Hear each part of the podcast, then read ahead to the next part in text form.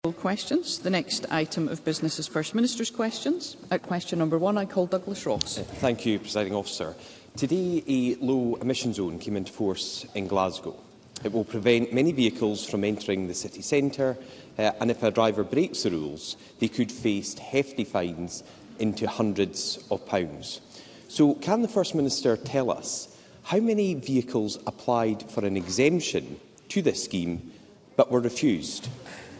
First Minister. Uh, first of all, this is, of course, a scheme run by Glasgow City Council. It's a scheme that I am very supportive of. And, of course, I think all of the Parliament should be supportive of the low emission zones. Why? Because we know, of course, that air pollution is a serious problem, particularly in our city conurbations, particularly in Glasgow. And that's why, of course, the introduction of the LEZ has been welcomed by the likes of uh, Asthma and Lung UK, as well as many other uh, third sector organisations with an interest in public health. I don't have the exact figure uh, to hand that Douglas Ross uh, has asked for, but I do know, of course, that there has been, uh, there has been uh, an LEZ exemptions process that has been put uh, in place, and of course a number of time-limited exemptions uh, have been granted. Uh, but what I would say to Douglas Ross is I do hope that uh, in his questioning uh, he will be unequivocal in his support for LEZs because, of course, every single week, rightly so,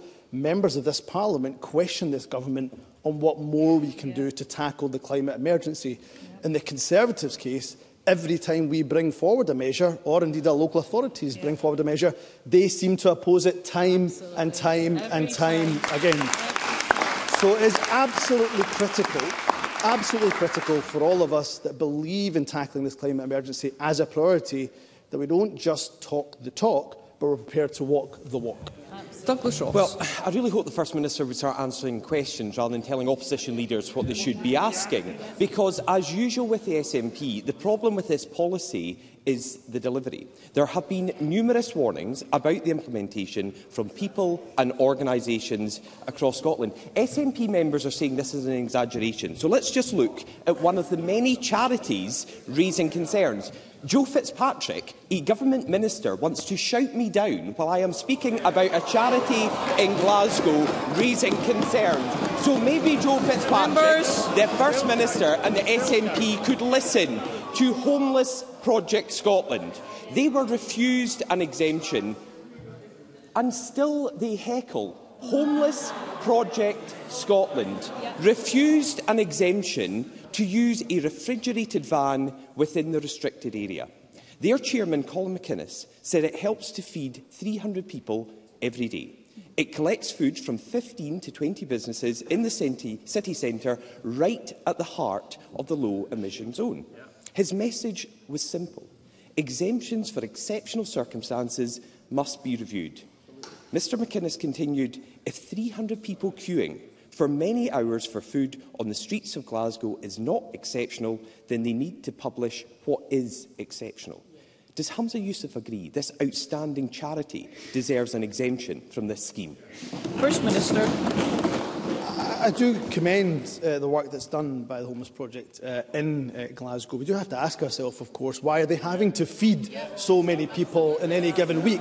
And that's undoubtedly the case because of over a decade of Tory austerity, because of a cost of living crisis, because Thank of you. high inflation, because of high energy costs That is why, of course, they're having to do the work that they're having uh, to do. I would urge Glasgow, as they have already done in my understanding, to engage with the third sector, with charities, including, of course, the Homeless Project. Glasgow, and, uh, Glasgow have been very transparent. The application process for time-limited exemptions in Glasgow is published on the Glasgow City Council website. There has been, of course, a lead-in time in relation to the LEZ uh, being introduced. So we know, of course, that there is an exemption process, but clearly it is imperative on all of us, whether it's the public uh, who are in Glasgow, whether it's charities, whether it's the third sector, and all of us, to have to make sure we are doing everything possible in our gift to tackle the serious problems around air pollution. I go back to what I said in my first answer, presiding officer. Time and time and time again, Douglas Ross will stand up and demand we do more to tackle the climate emergency. But whether it's on DRS, whether it's on the workplace parking levy, whether, of course, it's on LEZs, he will oppose. And why will he oppose? Not because, of course, not because uh, of, of course, uh, anything to do uh, with any principled uh, stance in relation to the climate emergency. He opposes it simply because the SNP proposes it, and that is not good enough. I oppose it when the SNP make a shambolic mess of every one of these schemes that they bring in. And the First Minister wants to commend Homeless Project Scotland but refuses to stand up and say their one van, their one van that helps to feed 300 people every day should get an exemption. That is not commending a charity. That is condemning them and their inability now to do the work they want to do. The delivery of this scheme has been tone-deaf. to the needs of the city and charities like Homeless Project Scotland.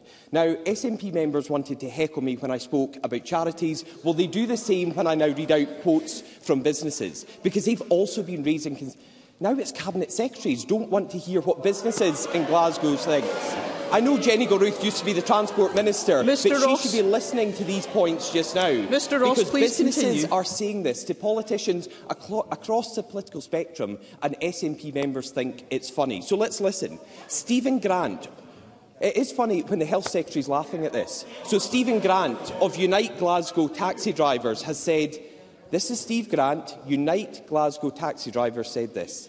This damaging and punitive plan is going to be devastating for our trade without a shadow of a doubt. Local business owner William Payton, who runs a garage within the restricted zone, says, It just feels like it's been poorly thought out and we've been left in a horrible position because of it. Stuart Patrick, Chief Executive Officer of Glasgow Chambers of Commerce, said, While we are supportive of the aims of the LEZ, the Chamber does not support using it as a political measure to drive pri all private cars away from the city centre. And this morning, Donald MacLeod of the Nighttime Industries Association said, actually, what we've got here is going to be a low economy zone getting created. He's right, isn't he? And what does Hamza Youssef have to say to all these businesses and all their workers who are concerned that this scheme is going to put jobs at risk? First Minister.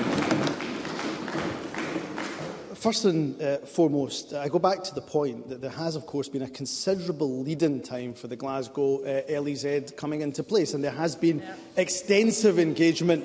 Oh, it's fine for Douglas Ross to, to dish it out now, but he can't take it when he's standing up for his question.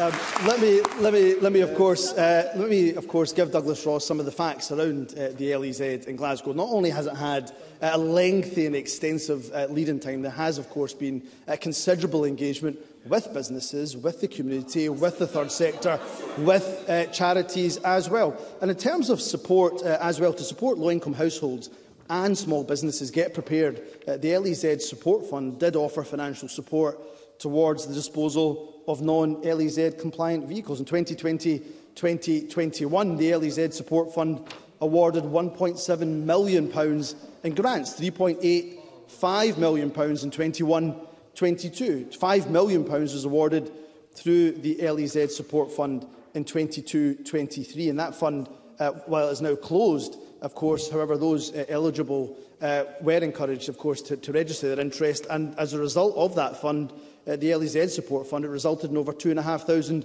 non-LEZ compliant vehicles being disposed or retrofitted with cleaner technology. So there has been funding there, not just for, as I say, low-income uh, households, but in particular for small businesses uh, as well. So when it comes to tackling the climate emergency, something all of us in this chamber claim to have an interest in, claim to uh, say that is a priority, really is easy. The warm words are easy. The rhetoric is easy. Yeah. Taking action is the hard bit. Yeah. And this government will never shy away, nor should our local authorities, from taking the tough action that is required in order to tackle the biggest threat our planet faces. Yeah. Dr Schultz. The, the, only thing that answer proved is it took till question three for Hamza Youssef to find his pre-prepared script uh, in his folder on this issue. But this LEZ is the latest anti-driver policy from the SNP Thank you. that looks like being an absolute shambles in the making. So they've cut investment in roads. They're not tackling Scotland's pothole problems. They're not supporting uh, car drivers. They've Members. they have proposed a car park tax and they are increasing the cost of driving across Scotland. Now approximately Three quarters of a million vehicles in Scotland will be fined if they drive through this zone in Glasgow. The LEZ is hurting charities' ability to function. It's risking jobs, and business leaders think it's going to create a low economy zone. Wouldn't it have been better, First Minister, to delay this scheme for a year and properly listen to the concerns of businesses, charities, individuals and organisations who have been raising these concerns, have been hoping for a change, but have been left with no answers, no response and a tone-deaf government who refused to listen to them. First Minister. And in the meantime, of course, if we had delayed more people would have suffered in terms of their asthma, more people would have suffered because of their lung conditions, more people would have suffered because of CPD. More of the citizens of Glasgow would have suffered dire health consequences because we know air pollution in Glasgow is nowhere near the standards that we want it to be, and the LEZ, of course, will help with that. It is an undeniable fact, presiding officer, that every time this SNP government brings forward action to tackle the biggest threat our planet faces, that Douglas Ross and the Conservatives oppose time and time and time again. They, they oppose the workplace parking levy. They oppose, of course, the DRS uh, scheme, even though they had it in their manifesto uh, that they stood on. Douglas Ross, of course, stood on the manifesto for a deposit return scheme, but now opposes it. And when we look to invest and unleash the potential of the green economy in the northeast, what do we get from the UK government, from the Tory UK government? Complete and utter inaction. Not a single penny of funding towards the Scottish cluster Members. or the ACARE or the ACORN project. Not a single penny to support the economy, the green economy. Members, First Minister, I think we're, we are not going to continue in this vein. We are representatives of the people of Scotland. We are sitting in the National Parliament. I'd be very grateful if all who are tuning in could hear answers and questions. Thank you. They don't, they don't want to hear about the fact that they have been utterly missing from taking any action to tackle the climate emergency here in Scotland. Let me end uh, by saying this to the Conservatives. When it comes to tackling the climate emergency, whether it's LEZs, whether it's DRS, the real potential for Scotland, of course, both from tackling the climate emergency and from an economic point of view, is unleashing the green potential of the North East and of Scotland. For a party that has plundered and taken £300 billion pounds of revenue from the North East, the very least they could do is match our £500 million Just Transition Fund and help us to tackle the climate emergency that is affecting our globe. It's the biggest priority, the biggest threat this country and indeed the world faces. Question number two, Anna Sarwar. Thank you, President Officer. Can the First Minister tell us how many Scots died last year while languishing on an NHS waiting list? First Minister. I don't have that uh, figure uh, to hand, presiding officer, but of course, uh, let me say right from the offset, as uh, First Minister, uh, I don't want a single person having to wait longer than they have to. I apologise, of course, to anybody uh, that is waiting unnecessarily on a waiting list uh, for uh, treatment. And I think most people will recognise, I hope most people will acknowledge the significant impact, of course, that the pandemic uh, has had, the biggest uh, challenge I think our NH NHS has ever faced in its almost 75-year uh, existence. So we are making uh, some progress in relation uh, to the targets that have been set to reduce uh, waiting times, both in terms of outpatients and inpatients. But I think the government, and I certainly would be the first to recognise, that of course we have to do more. And that's why the recovery uh, of our NHS uh, is, is, a, is a significant priority, is the priority uh, for this government. And that's why we're investing a record £19 billion pounds this year in order to help recover uh, that, the NHS and reduce those waiting lists. Anna Sarwar. President Officer, the, the number the First Minister was looking for is 18,390. That's over 18,000 families with a loved one who died waiting for treatment that could have prolonged or in some cases saved their lives.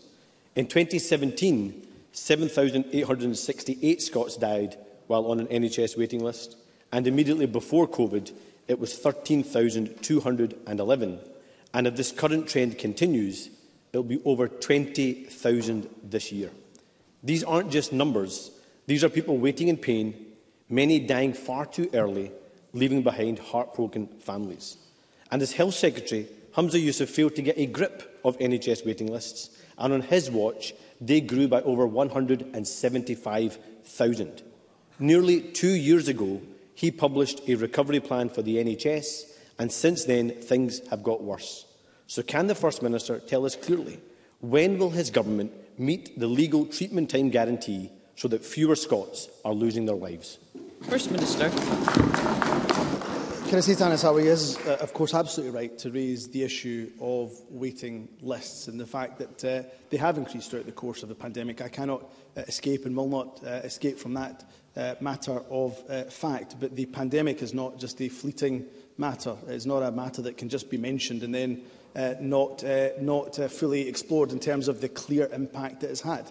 Uh, there's no doubt that the pandemic has been the biggest shock that NHS, and I think health services in Europe and globally uh, have faced. And that's not unique uh, to Scotland. Of course, uh, I am responsible And we are responsible for the health service here uh, in Scotland, but it's clearly impacted in health services uh, right across uh, the UK. We are making progress in relation to that recovery plan that Anna Sawar mentions. For example, if I look at the outpatient two-year waits, we've seen that numbers are down 19% from the last quarter, crucially down almost 70% from quarter two in 2022. In terms of 12-month, those that are waiting Uh, a year or 12 months uh, in relation to outpatients. We know that since the target was introduced in quarter three 2022, the numbers of new outpatients has reduced by over 15%. If I look at inpatients, again, we've seen similar uh, decrease. If I look at inpatient day cases, those that have waited over uh, two years, we've seen those numbers uh, significantly uh, reduced, reduced by 27% since those targets uh, were announced. And we can see a similar pattern in terms of improvement in relation to diagnostics as well. So uh, we are making uh, uh, progress in relation to those targets, uh, and we're also investing uh, record numbers uh, in, that, uh, in, our, in our NHS recovery and indeed in our social care recovery. But I've always been upfront, whether it was when I was Health Secretary or my current uh, role as First Minister, that the recovery of the NHS will not take weeks or months. It will take years, and that's why we have a five-year uh, recovery plan that I am absolutely committed in continuing to see progress in and committed to ensuring it has record investment alongside it. Anna Sarwar. Trading to, as Health Secretary, Hamza Yusuf said he would have eradicated two-year waits by now, and he has patently failed.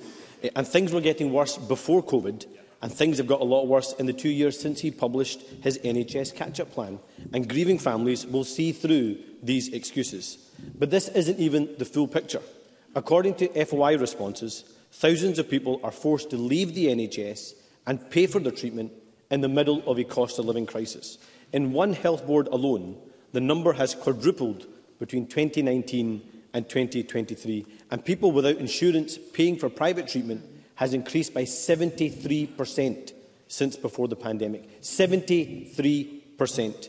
Our NHS was built on the principle of healthcare free at the point of need, and that is clearly no longer the case for thousands of people in Scotland. So does the First Minister accept that his incompetence has created a two-tier NHS, where people are forced to either go into debt in order to stop the pain and get the treatment they need, or to languish on an NHS waiting list.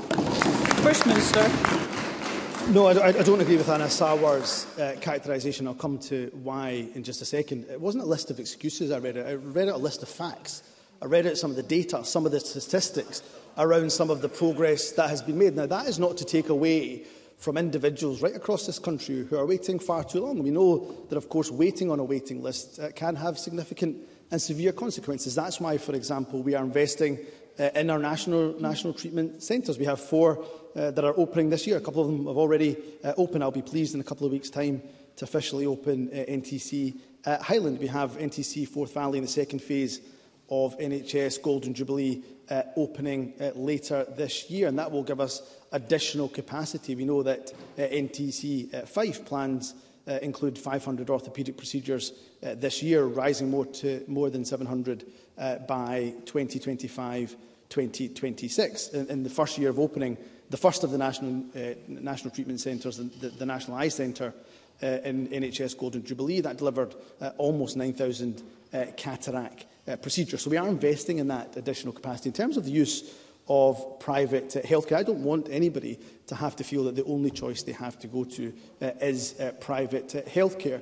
But to go to Anna Sawar's point, uh, this is not because the SNP uh, is in government, it's unique to Scotland. It is, of course, a situation that is affecting health services right across the entire UK. If I take private healthcare as an example, the rate of people self-funding for private inpatient day case uh, care uh, is 19.9% higher in England than it is here. In Wales, it's over 120% higher than it is uh, here uh, in Scotland. So we know that these issues are affecting people uh, right across the UK, and the reason why, of course, uh, is the pandemic. But we'll continue to not just invest in the NHS, we'll continue to make sure our staff are the best paid uh, in uh, the UK. We'll make sure that we don't lose days uh, on strike. Of course, Scotland, the only part of the UK to ensure not a single day in the NHS was lost to strike uh, over the course of the winter. And we'll continue to make sure we do everything we can to fill uh, those vacancies. But there can be no NHS recovery without a social care uh, recovery. And what hasn't helped social care, of course, uh, is Brexit, where, of course, we've seen, uh, we've seen uh, many staff uh, leave social care uh, because of that hard Brexit that has been imposed on Scotland. So I'll continue to make sure that we have record amounts invested in the recovery of both our NHS and of social care too. Question number three, Ariane Burgess. To ask the First Minister what priority the Scottish Government gives to protecting Scotland's environment. First Minister. Scotland's natural environment is central to our identity as a nation. It's fundamental to our health, to our quality of life, to our economy, Uh, and this year, we're investing nearly a billion pounds in our natural environment. And of course, we remain committed to working with our partners in the Green Group on the priorities for net zero and for nature uh, that is set, in, uh, set out clearly uh, in the Butte House Agreement. So I and my government uh, are fully committed to protecting and enhancing Scotland's environment. But progress, of course, depends on us being able to use the powers that are fully devolved to this Parliament. Just this week, of course, we've seen the UK government determined to ride roughshod over a measure to improve recycling, dramatically reduce litter by seeking to sabotage regulations that this Parliament passed uh, on bottle and can recycling. And that, of course, is simply uh, unacceptable. Yeah. Ariane Burgess. Handing on a clean and nature-rich environment to future generations is one of the biggest responsibilities of government. So it is astonishing to hear that the UK government, at a whim, is undermining our Parliament's effort to reduce litter and improve recycling by aiming to sabotage Scotland's deposit return scheme. Given that the Tory UK government was elected on a manifesto commitment to have a scheme which included glass, and given that Labour in Wales has joined Scotland in our shared commitment to a scheme with glass, does the First Minister believe that all members here should listen to the evidence, listen to their own promises and colleagues, and let Scotland get on with the job for which this Parliament voted? First Minister.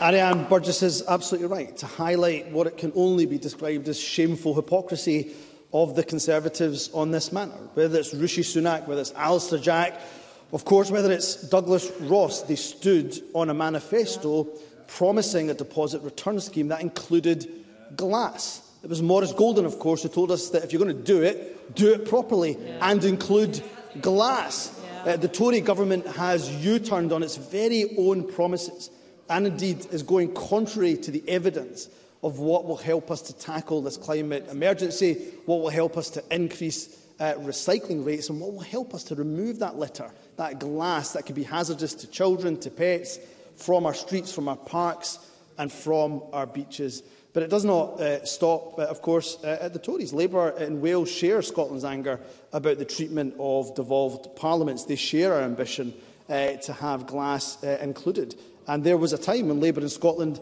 did stand up for the Scottish Parliament's right to make our own choices. I shudder to think what greats like John Smith or Donald Dewar, those architects of devolution, what they would be thinking about at Scottish Labour's complete and utter silence at the fact that the Conservatives, time and time again, want to undermine devolution.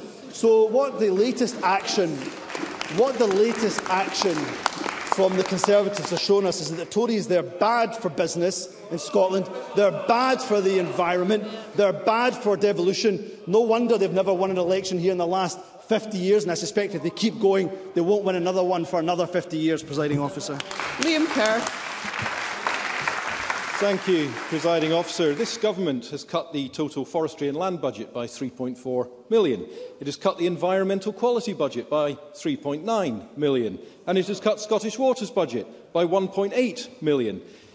Isn't this his own shameful hypocrisy, trotting out warm words on protecting Scotland's environment with these cold cuts? First Minister. we have, of course, uh, an excellent record when it comes to the forestry, when it comes to, for example, peatland restoration, when it comes to taking action to tackle the climate emergency. And of course, as I've said already uh, to his uh, leader, the branch uh, manager, uh, the branch officer manager, uh, Douglas Ross, every time we bring forward a proposal, we bring forward a measure to tackle the climate emergency, it's opposed by the Conservatives time and time and time again. If we waited for the Conservatives, if we went at their glacial pace, there won't be a planet for future generations to enjoy. So, what we'll continue to do is make sure we don't just talk the talk, but we walk the walk, that we put our money where our mouth is. It would be great if Liam Kerr could use any, any influence he has. I know he doesn't have much, but if he has any influence with his colleagues in London to make sure they do the right thing uh, by Scotland, by the climate emergency, and for goodness sake, finally give us at least a penny of investment into the ACON project, into the Scottish cluster that can help us to tackle the climate emergency. Yeah. Question number four, Christine Graham. Thank you, Presiding Officer. To ask the First Minister what the Scottish Government's response is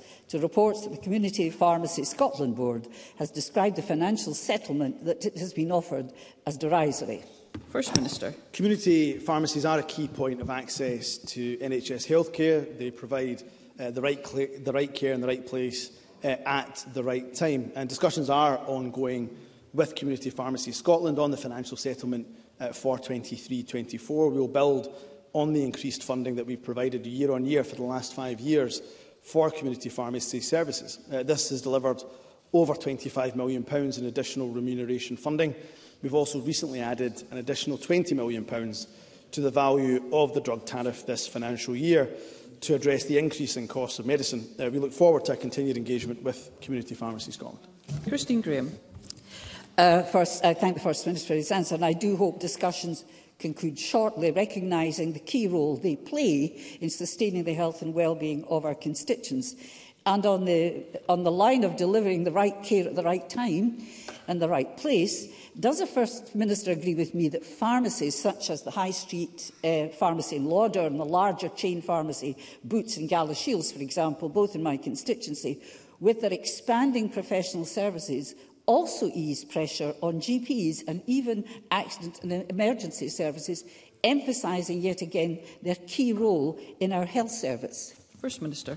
Uh, Christine Graham is absolutely right. Uh, they, they do provide uh, an exceptional service, uh, whether that's in terms of uh, minor, ail eh, minor ailments, whether that's in relation to the pharmacy first uh, services that they provide and all the other range of services that are pharmacists, whether they are uh, small independent pharmacies or whether they're, of course, part Uh, of uh, larger, uh, larger chains. what I would say to Christine Graham to give her some level of reassurance that we are committed to continuing to fund those vital services. since its introduction, for example, Pharm Pharmacy First has become uh, established as a key part of the remobilisation uh, of the NHS. I'm grateful uh, to all pharmacy contractors, all pharmacy staff for continuing to support this vital element of primary care in Scotland. Uh, it is funded uh, separately, but current annual funding of £30.8 million is allocated for Pharmacy First, including £10 million of new funding, which was invested between 2020, 2021 and 22 uh, 23. So uh, I agree with uh, Christine Graham about the excellent services that are provided by pharmacies right across the country. And as I mentioned in response to her first question, those discussions and negotiations with Community Pharmacy Scotland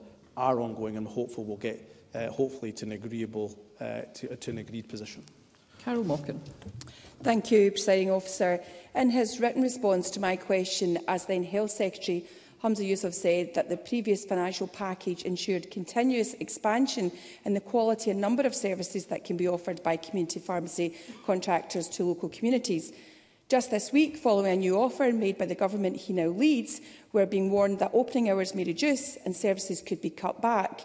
How has it gone so badly wrong yet again on his watch? And will he personally be meeting with community of pharmacy representatives to resolve this important issue? First Minister.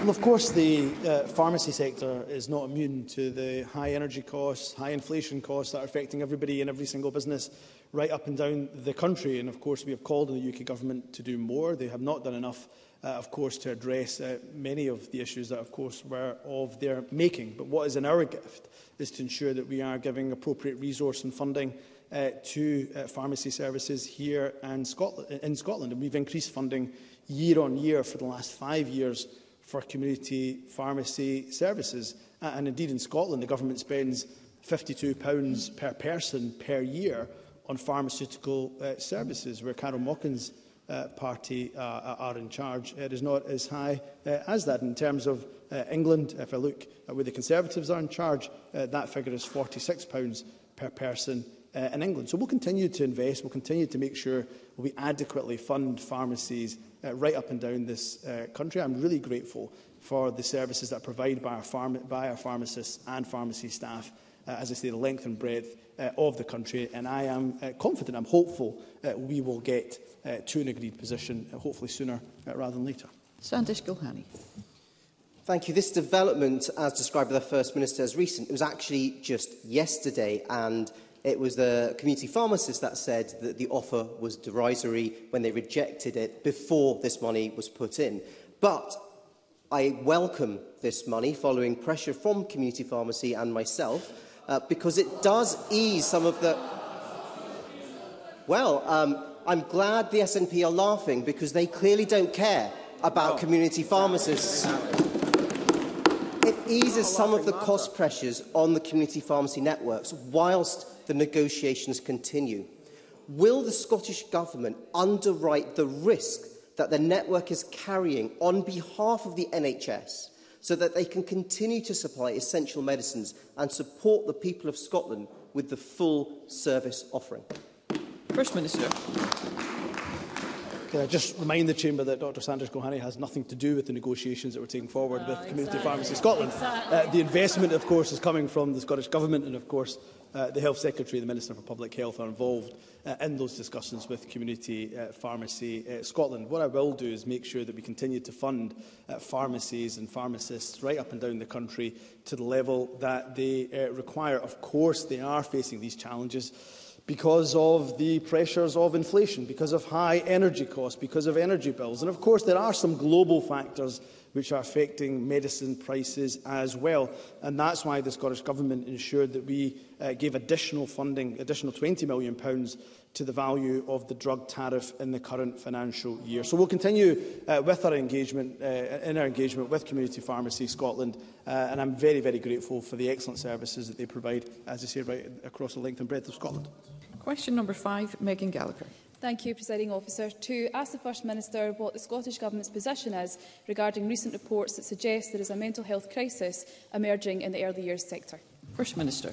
The unprecedented pressures of the past few years, including Brexit, the COVID pandemic, the cost crisis, they are, of course, taking uh, a toll on a number of people's mental health, including uh, early year staff. I'm particularly grateful to everyone in the workforce for continuing to operate as key workers throughout this difficult time. That's why, since October 2020, the Scottish Government has invested over £2 million in the well-being of the education workforce. We've also worked with Early Years Scotland to develop Team ELC Wellbeing Hub, specifically to support professionals.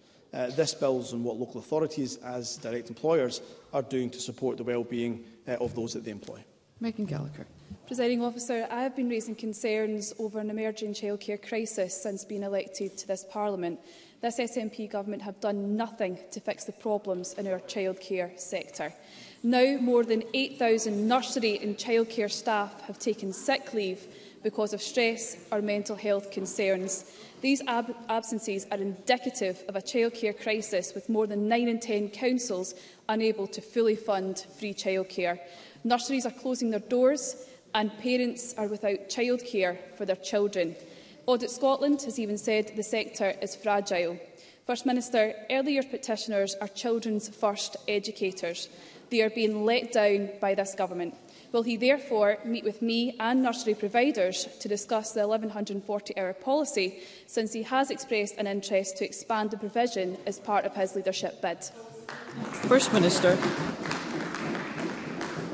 of course, uh, we do offer the most generous offer of childcare anywhere uh, in, in the UK. I'm really proud of what we've achieved, that 1140 uh, hours. I do recognise the challenges that are faced by the sector. And that's why uh, Natalie Don, the, the, the Minister of course, for Children uh, and Young People, uh, and for the Minister responsible for keeping the promise, met with the PVI sector, I believe just uh, this week, but certainly uh, recently. And of course, I'll ensure that the government continues to engage, be it with Megan Gallagher uh, or indeed with the sector uh, directly. And I do take this issue uh, of uh, mental health uh, very, very seriously indeed. That's why, as I say, uh, we have invested uh, over £2 million in the wellbeing uh, of uh, ed education workforce and working with local authorities uh, in relation to what more can be done, particularly for ELC staff. What we're also making sure that we are doing to help with these challenges, be it the mental health challenges, be it the workload pressures, uh, be it, of course, the cost crisis that uh, her party have created, is making sure that we pay staff, uh, uh making sure that staff are well paid, those that work, of course, in uh, early learning and childcare. So before the expansion of uh, uh, early learning uh, childcare began, approximately 80% of staff delivered, uh, delivering uh, funded ELC uh, were paid less than the living wage. In contrast, our 2021 health check indicated that 88% of private providers intended to pay uh, the real living wage to the staff from August uh, 2021. So we'll continue our focus on making sure that we expand uh, childcare. We know the benefits that it can have for parents, for families, particularly uh, the disproportionate, the, the positive disproportionate impact it can have on women entering into the workforce. So we'll continue our focus uh, on that and we'll continue to engage, uh, be it with Megan Gallagher, but more importantly, uh, with the PVI sector too. Claire Hawkey. Thank you, President Officer. Recent research by the Joseph Rowntree Foundation found that a quarter of adults in Scotland have accessed the NHS due to the impact of the cost of living crisis on their mental or physical health. Can the First Minister outline what progress can be made through existing powers to protect workers, including those in our childcare sector, from being further impacted by this crisis? First Minister. Well, uh, Claire Hawke is absolutely right, of course, to raise uh, these issues, and wield everything we can in our gift to use the powers of devolution to their absolute maximum to help particularly those uh, that are the most vulnerable, particularly helping those uh, in the lowest income households. And that's why uh, I was really pleased this week to visit Castlebrae uh, Community uh, Campus and meet with not just young people, but also uh, parents and families that have been uh, impacted and helped uh, by the Scottish Child Payment. 303,000 children now in receipt of the Scottish Child uh, Payment, a game-changing intervention from this government. Now, on top of that, of course, uh, many other benefits uh, that are only available in Scotland uh, now being awarded through Social Security Scotland. So we'll do everything we can in our gift uh, to try to help with the cost of living crisis, which clearly has a mental health impact on many people across the country. The unfortunate Uh, the unfortunate problem, of course, is that for all the good that we can do, uh, the UK government, with their over a decade of austerity, with their cost of living crisis, with the mini budget that wrecked the economy, uh, we are having to spend not millions, presiding officer, but billions of pounds trying to mitigate the worst effects of conservative austerity. If Scotland has to continue to do that, that means less and less money spent on education, on health, on transport and justice. And that, to me, presiding officer, is simply not acceptable. Question number six, Polly McNeill. Thank you. To ask the Scottish Minister if First Minister, if any objections or concerns are raised by Scottish ministers about the guidelines for sentencing under 25s in Scotland, which came into effect in January 2022. First Minister. In line with requirements agreed by this Parliament, the content of sentencing guidelines is, of course, entirely a matter for the independent uh, judge-led Scottish Sentencing Council. As part of the consultation, consultation the Council uh, undertakes on guidelines, Scottish ministers were cited uh, on a near final draft of the guideline. Uh, I replied at the time as Cabinet Secretary for Justice, uh, noting that the Council had taken an evidence-led collaborative approach in developing the draft guideline, uh, promoting rehabilitation, early intervention and alternatives to custody, and ultimately working to reduce reoffending. I'm pleased that reoffending levels have fallen over the last decade, and this is helping to keep our communities safe. It should be noted that the position in the guideline is that custody is, of course, still an option for sentencing young people and is, of course, completely right that this option remains available to the court in any given case. The Cabinet Secretary for Justice and Home Affairs, Angela Constant, met very recently with Lady Dorian to discuss how the Council plans to keep these guidelines under review. Holly McNeill.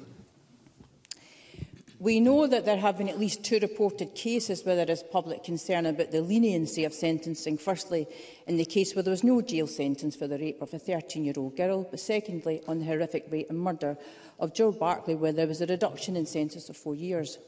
So the First Minister has confirmed today that he sees no role for the Parliament, but only for the Sentencing Council that it seems that it's nothing to do with this Parliament as far as the First Minister is concerned. Now, I wonder if the First... It's a very significant change in sentencing policy. Now, is the First Minister aware that this Parliament did have a say when it came to the discounting of sentencing in relation to early pleas? So I don't understand why at least Parliament wouldn't have a say in this. When it comes to horrific crimes, as serious as rape and murder, does the First Minister believe that there should be a reduced sentence for under 25s? But at least could he at least give Parliament some comfort that he believes that, that this Parliament should some oversight on significant changes to sentencing policy in Scotland. First Minister.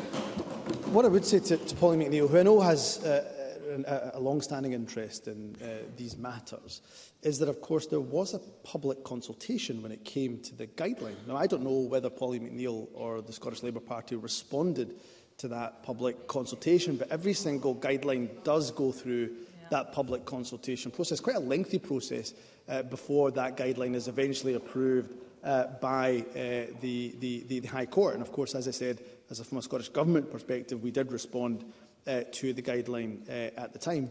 What I also say to Polly McNeill, and I'm happy to send her more details, she may have seen this uh, already, of course, when it comes to this particular guideline, there is a, a mountain of evidence, about 122 pages of Edinburgh University research, which helped to inform that sentencing guideline when it came to the issues of cognitive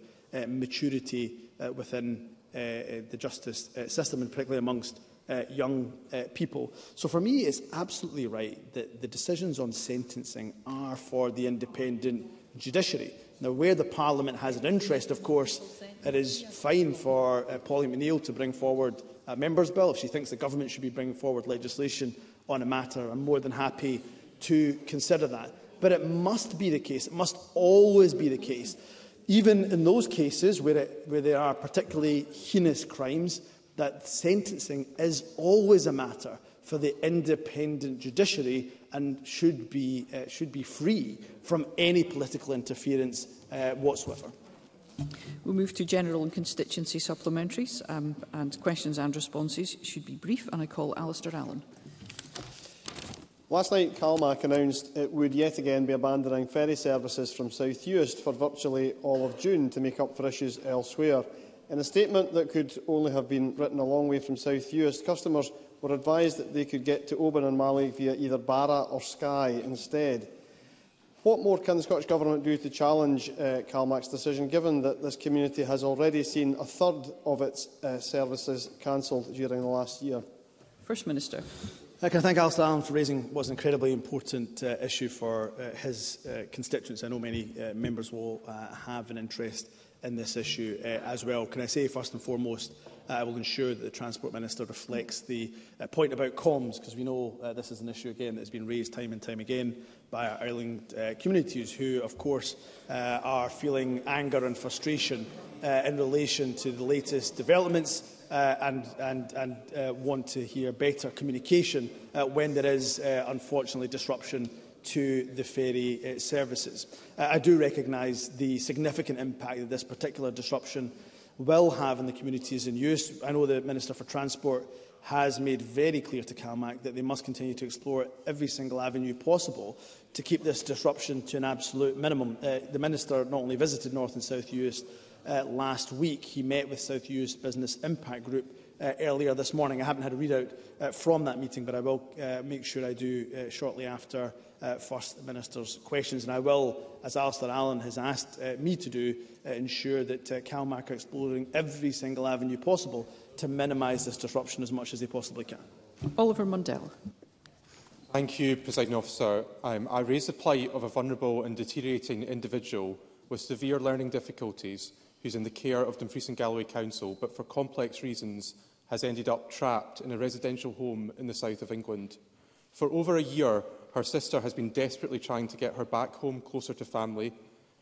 At every turn, social work have deliberately obstructed this and seem to be willing the lady to die or become too weak to travel in order to save themselves cost and hassle.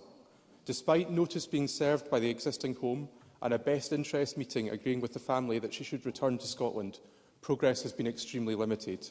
If I provide her details privately, will the First Minister step in and ensure her human dignity is respected. First Minister.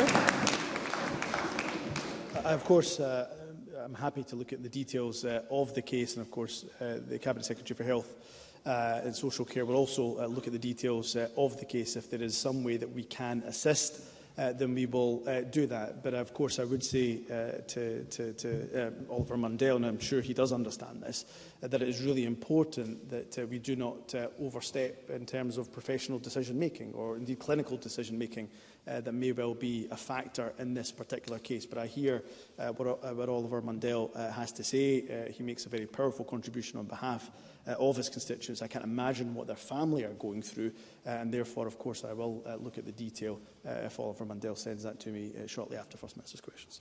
Paul O'Kane. Thank you, Presiding Officer. New forecasts from the Scottish Fiscal Commission show a concerning gap between eligibility and uptake of the Scottish Child Payment, projecting that over 60,000 families could miss out. This disparity is most pronounced among children between 6 and 15, with only 80% of that age cohort estimated to take the payment up, compared with 92% for under 6s. The child payment was unanimously supported across this Parliament, but, presiding officer, the payment only has the ability to change lives if people are aware they are entitled and, crucially, are supported to apply for it. Therefore, I would ask the First Minister, if he is serious, as he says, about tackling poverty, Will he investigate and address this concerning disparity between eligibility and uptake of the child payment to ensure that it has the fullest impact that we all support? First Minister. I, I'm given an assurance that this is a key area of focus uh, for the Government. The Cabinet Secretary for Social Justice uh, and I have had a conversation uh, already, and there's already good work being undertaken in relation to marketing, awareness, to make sure that we do everything we possibly can so that every single person that is eligible for that game-changing intervention uh, does uh, take it up. As I mentioned already, I was in Castlebury uh, High School only this week talking to school children, talking to parents who have benefited from that positive uh, intervention. Uh, we've made uh, excellent progress in the extension of the Scottish Child Payment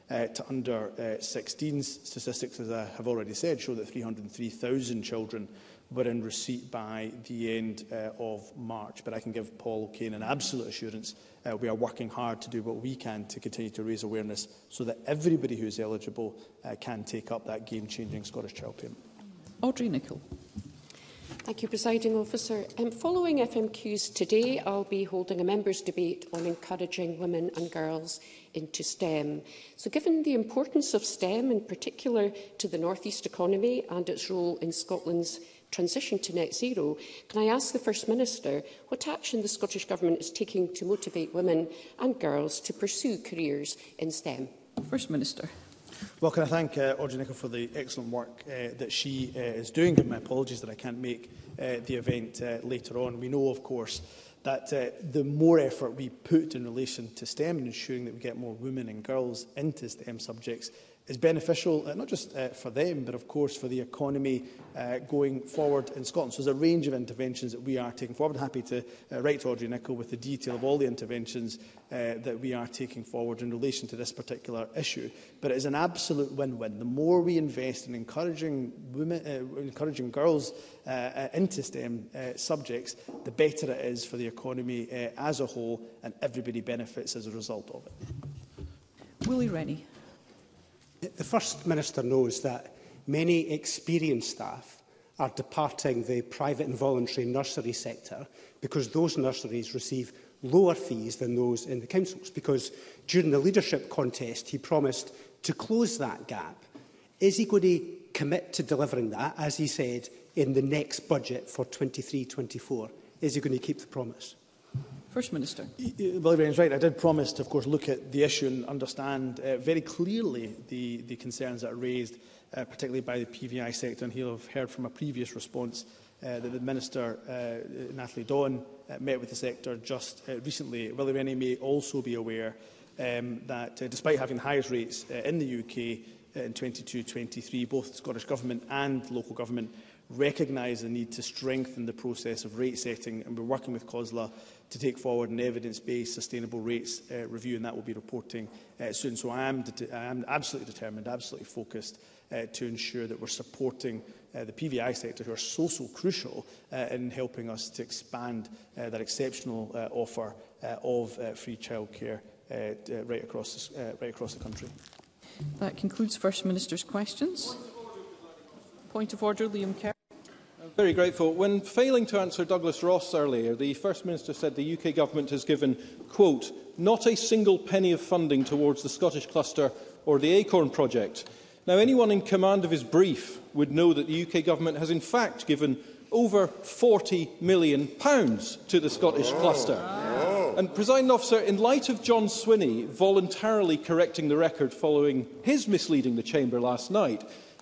Would the presiding officer advise the First Minister on how he might correct his latest gaffe?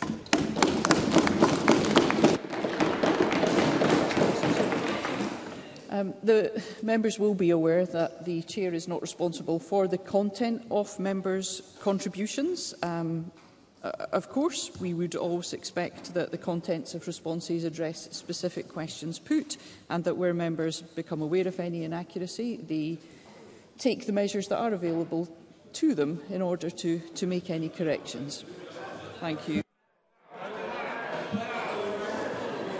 There will be a brief suspension before we move on to members' business. Thank you.